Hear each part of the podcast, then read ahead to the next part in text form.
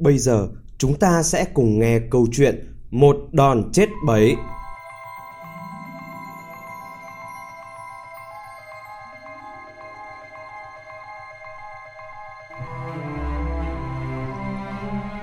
Vào một buổi sáng mùa hè đẹp trời, một chú thợ may bé nhỏ ngồi trên phản bên cửa sổ, chăm chú khâu, trong lòng có vẻ khoan khoái lắm. Chợt có bà nông dân đi qua phố giao hàng. Mứt táo ngon đây, ai mứt táo ngon nào? Tiếng giao nghe bùi tai, chú thợ may thò đầu ra ngoài cửa sổ gọi. Lại đây bà ơi, ở đây chắc bà bán hết hàng chứ chẳng chơi đâu. Bà bán hàng khệ nệ mang thùng hàng nặng, trèo lên ba bậc thang tới tận chỗ chú thợ may ngồi. Bà dở cho chú xem tất cả các loại mứt, ngó xem hết bình nọ đến bình kia, chú còn đưa lên mũi ngửi, ngửi chán rồi nói, mứt nghe chừng cũng ngon đấy. Bà cân cho tôi bốn hoa đi, nếu có cân quá tay một chút, thành nửa lạng cũng được. Đưa hàng cho khách xong, bà bán hàng đi ngay. Bà bực mình lắm, vừa đi vừa lẩm bẩm mắng thầm vì cứ tưởng là vớ được một món khách bở. Chú thợ may tay cầm mứt, miệng reo, cầu chúa ban phước, chắc ăn mứt này chúa cho tha hồ mà khỏe mạnh.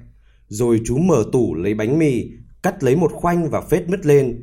Chú nói, chắc là ngon đấy, nhưng mình phải khâu xong cái quần này rồi hãy ăn chứ nhỉ. Chú để bánh sang một bên, tiếp tục khâu nốt, nhưng do hứng chí nên mũi khâu mỗi lúc một dài hơn. Trong lúc chú mải làm, ruồi ở trên tường đánh hơi được mùi mứt thơm, chúng kéo cả đan xà xuống. Ngoảnh lại, thấy ruồi đậu trên bánh, chú thợ may nói, ơ kìa, ai mời chú mày đấy? Rồi chú phẩy tay, đuổi các vị khách không mời mà đến ấy đi. Ruồi không hiểu tiếng người nên không chịu bay đi, chúng lại còn kéo đến đông hơn. Chú thợ mày cáu tiết lên, vớ lấy một mảnh dạ, quật túi bụi, vừa quật vừa mắng.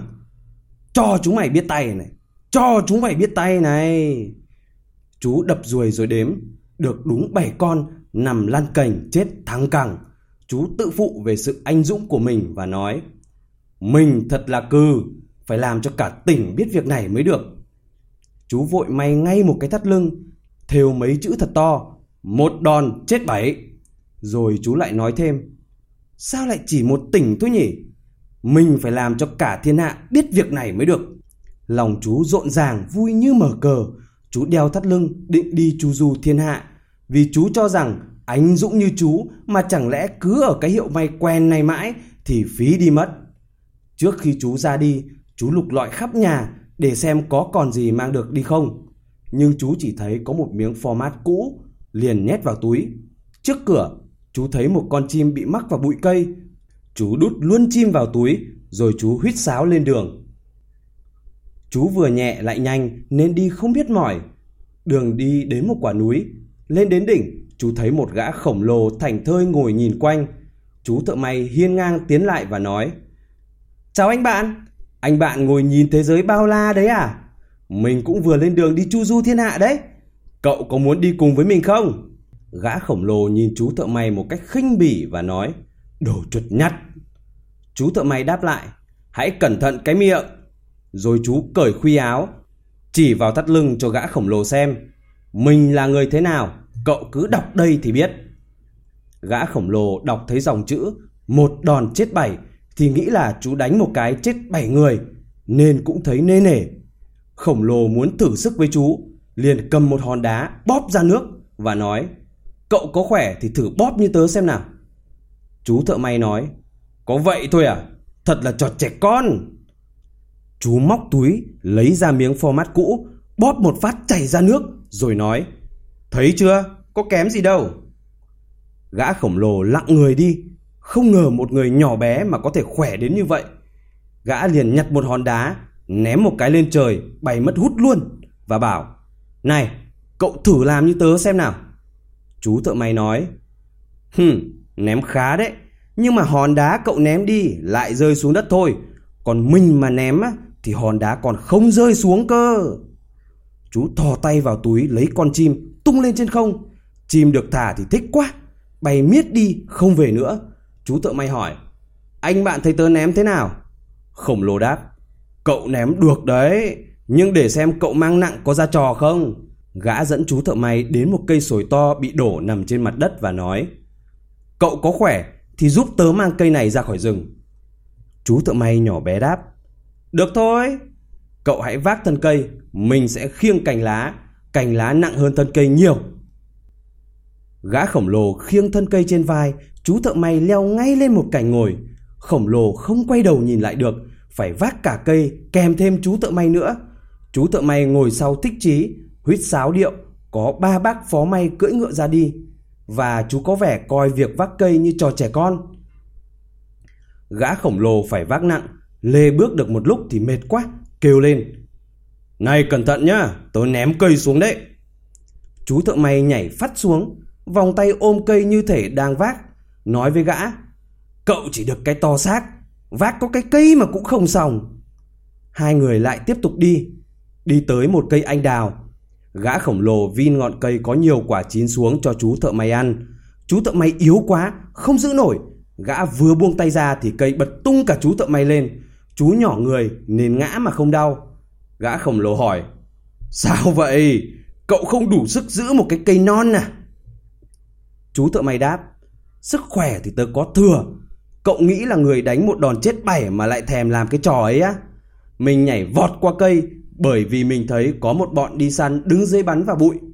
Cậu có giỏi thì nhảy thử như tớ xem nào. Gã khổng lồ cố nhảy nhưng không vượt qua được ngọn cây, bị mắc vướng vào cành lá. Thành ra chú thợ may vẫn được cuộc.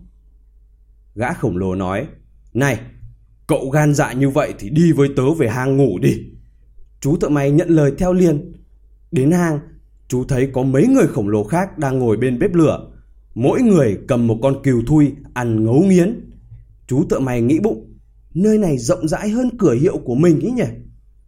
Gã khổng lồ cho chú một con cừu thui và chỉ một cái giường bảo chú đi nằm mà ngủ. Chú ăn mãi mới hết được một cái mông cừu, sau đó đi ngủ luôn. Chú thấy cái giường to quá nên không nằm vào giữa mà co do nằm ở một góc. Đến nửa đêm, gã khổng lồ tưởng là chú đã ngủ say, liền lấy một thanh sắt to, phang mạnh xuống giường, cho bõ tức. Vừa phang gã vừa nói, xong đời thằng tiểu yêu này. Sáng sớm tinh mơ, cả bọn khổng lồ kéo nhau vào rừng và quên bẵng chú thợ may. Bỗng chúng thấy chú hớn hở và hiên ngang đi tới. Chúng sợ quá. Tưởng chú đi tìm để đánh chết cả lũ. Vội vàng ba chân bốn cẳng bỏ chạy. Chú thợ mày lại tiếp tục đi, mũi ngách lên trời. Chú đi mãi tới một khu vườn rất đẹp. Đó chính là vườn thượng uyển của nhà vua. Chú thấy buồn ngủ, liền nằm lăn ra bãi cỏ, đánh một giấc.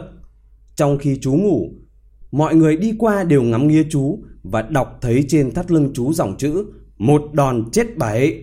Họ bảo nhau, chà, giữa lúc thiên hạ Thái Bình thế này, vị hổ tướng này đến đây làm gì? Chắc chắn là một dũng sĩ vô địch đây. Họ liền tâu lên nhà vua, họ nghĩ nếu có chiến tranh thì sẽ cần đến dũng sĩ này, nhất định phải giữ lại, chớ để đi nơi khác mất. Vua nghe lời, cử người đến đợi chú thợ may dậy thì mời vào cung. Sứ giả đến đợi mãi cho đến lúc chú tỉnh dậy, vươn vai mở mắt mới trình bày ý định của nhà vua. Chú thợ may đáp, à, ta đến đây cũng vì việc này, ta sẵn sàng phục vụ nhà vua. Triều đình đón tiếp chú linh đình và xếp cho chú ở một nơi lịch sự. Nhưng các dũng sĩ khác chỉ lăm le nuốt sống chú và muốn tống khứ chú đi khỏi cung điện. Bọn họ bàn nhau Lôi thôi với nó thì nguy Vì nó đập một cái là chết bảy. Bọn mình chẳng đứa nào sống sót được Bọn họ quyết định cùng nhau kéo vào yết kiến nhà vua Xin từ chức về quê Họ tâu vua Tâu bệ hạ Bọn hạ thần không thể ở cùng một người mà đánh một đòn chết bảy Nhà vua buồn Thấy vì một người mà bọn bầy tôi trung thành phải bỏ đi Vua chỉ ước chưa gặp chú thợ may thì hay biết mấy và muốn tống khứ chú đi. Nhưng vua không dám bảo chú bởi vì sợ chú giết mình, giết cả dân mình rồi lên ngôi. Vua nghĩ mãi mới tìm ra được một kế. Vua sai sứ giả đến bảo chú, nếu quả thật chú là một tráng sĩ thì vua truyền cho làm một việc. Ở một khu rừng trong vương quốc có hai tên khổng lồ sống bằng nghề trộm cướp giết người đốt nhà. không ai dám bén mảng lại gần chúng vì sợ nguy hiểm đến tính mạng. Nếu chú giết được hai tên khổng lồ ấy thì vua sẽ gả con gái độc nhất cho và chia cho một nửa vương quốc làm của hồi môn. Vua sẽ cử thêm 100 kỵ sĩ đi theo giúp. Chú thợ mày nghĩ bụng, thế mới xứng đáng với người như mình. Lấy được nàng công chúa xinh đẹp và được chia một nửa giang sơn có phải là chuyện đùa đâu. Chú liền đáp, được được, ta sẽ trị hai thằng khổng lồ, ta không cần đến 100 kỵ sĩ. Một người đánh một đòn chết bảy thì sợ quái gì hai tên khổng lồ đấy. Chú thợ mày ra đi, 100 kỵ sĩ kéo theo sau. Đến bìa rừng, chú bảo các kỵ sĩ. Các chú đợi ở đây, để một mình ta sửa hai thằng khổng lồ này. Chú chạy vào rừng tìm ngược tìm xuôi. Một lúc sau, chú thấy hai tên khổng lồ ngủ ở dưới một gốc cây. Tiếng ngáy rung chuyển cả cành lá. Chú thợ may không để phí thời gian, nhặt đầy hai túi đá rồi trèo lên cây. Chú bò ra một cành cây đúng ngay trên đầu hai tên đang ngủ, rồi ném đá hết hòn nọ đến hòn kia vào ngực một tên. Tên này mãi chẳng cảm thấy gì, nhưng một lúc thì tỉnh dậy, hích bạn hỏi. Sao cậu lại đánh tớ?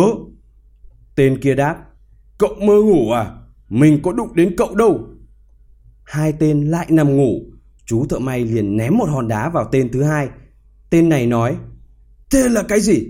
Sao cậu lại ném mình? Tên kia cầu nhau nói. Mình có ném cậu đâu. Chúng cãi nhau một lúc, nhưng vì chúng quá mệt nên chẳng bao lâu mắt lại nhắm nghiền. Chú thợ may lại tiếp tục trò ấy. Chọn hòn đá to nhất, chú lấy hết sức bình sinh, ném vào ngực tên khổng lồ thứ nhất. Tên này kêu lên. Thế này thì quá lắm. Rồi hắn điên tiết, nhảy sổ vào bạn, húc bạn vào một cái cây làm cây rung chuyển. Tên kia trả miếng cũng không kém. Hai tên khổng lồ nổi nóng, nhổ những cây cổ thụ xung quanh, phang nhau, mãi đến lúc cả hai cùng lăn ra chết. Chú thợ may nhỏ bé lúc đó mới nhảy xuống. Chú nói, cũng may mà chúng không nhổ cái cây mình ngồi, nếu không thì mình phải nhảy sang cây khác như con sóc. Nhưng mà được cái là mình rất nhanh nhẹn. Chú rút gươm, chém vài nhát thật mạnh vào ngực hai tên khổng lồ, rồi đến nói với các kỵ sĩ. Công việc đã xong xuôi rồi, ta đã kết liễu đời chúng, nhưng quả là có một chút gay go. Chúng bí quá, đã nhổ cả cây lên để chống đỡ, nhưng ăn thua gì với một người đánh một đòn chết bảy như ta? Các kỵ sĩ hỏi, ngài không bị thương à? Chú đáp, việc quái gì, chúng không đụng được tới lỗ chân lông ta luôn. Các kỵ sĩ không tin, phi ngựa vào rừng thì thấy hai tên khổng lồ nằm trong vũng máu, xung quanh cây cối bị nhổ ngổn ngang. Thợ mày liền yêu cầu nhà vua giữ đúng lời hứa, nhưng nhà vua tiếc lời hứa, lại nghĩ một kế để giết chú thợ may. Vua bảo chú, Nhà ngươi muốn lấy con gái ta và lấy nửa nước của ta thì phải làm một việc anh dũng nữa. Ngươi phải bắt cho được con kỳ lân phá hoại khu rừng của ta.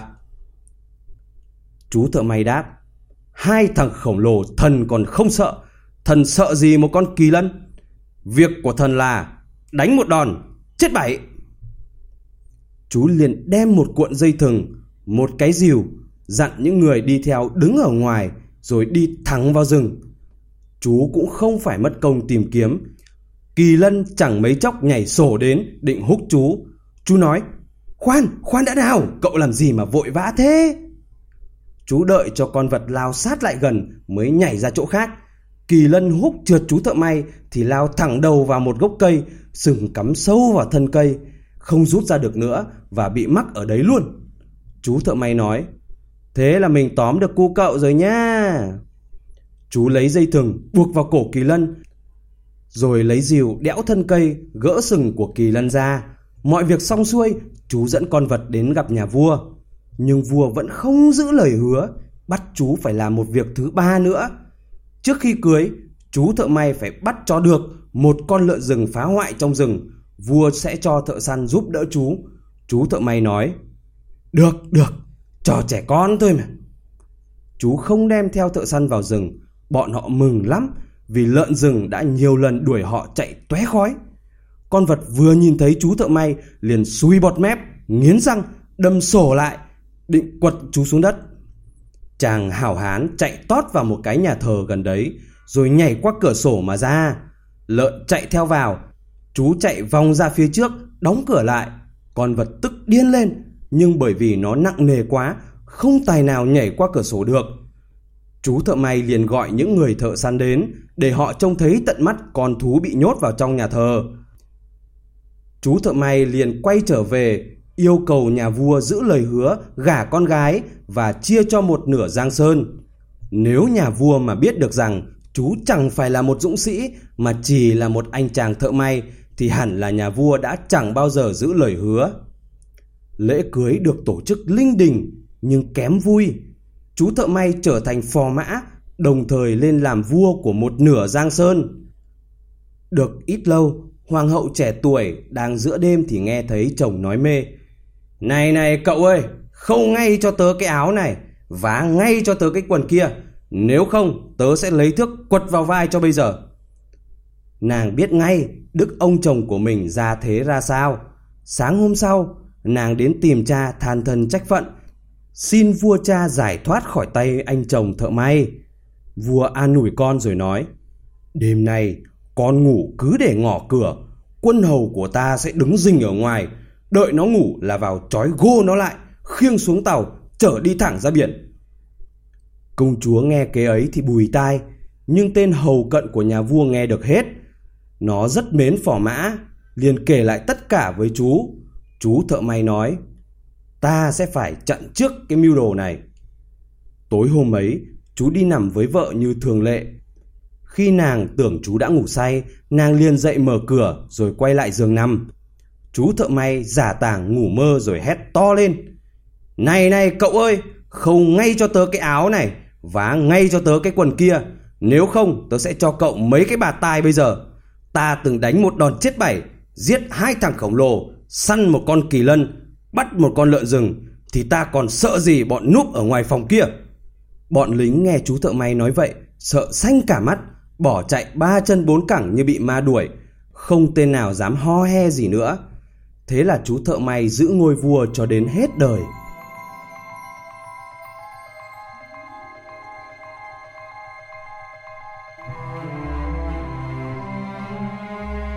Câu chuyện của chúng ta đến đây là hết rồi. Hôm sau chúng ta lại kể chuyện tiếp nhé.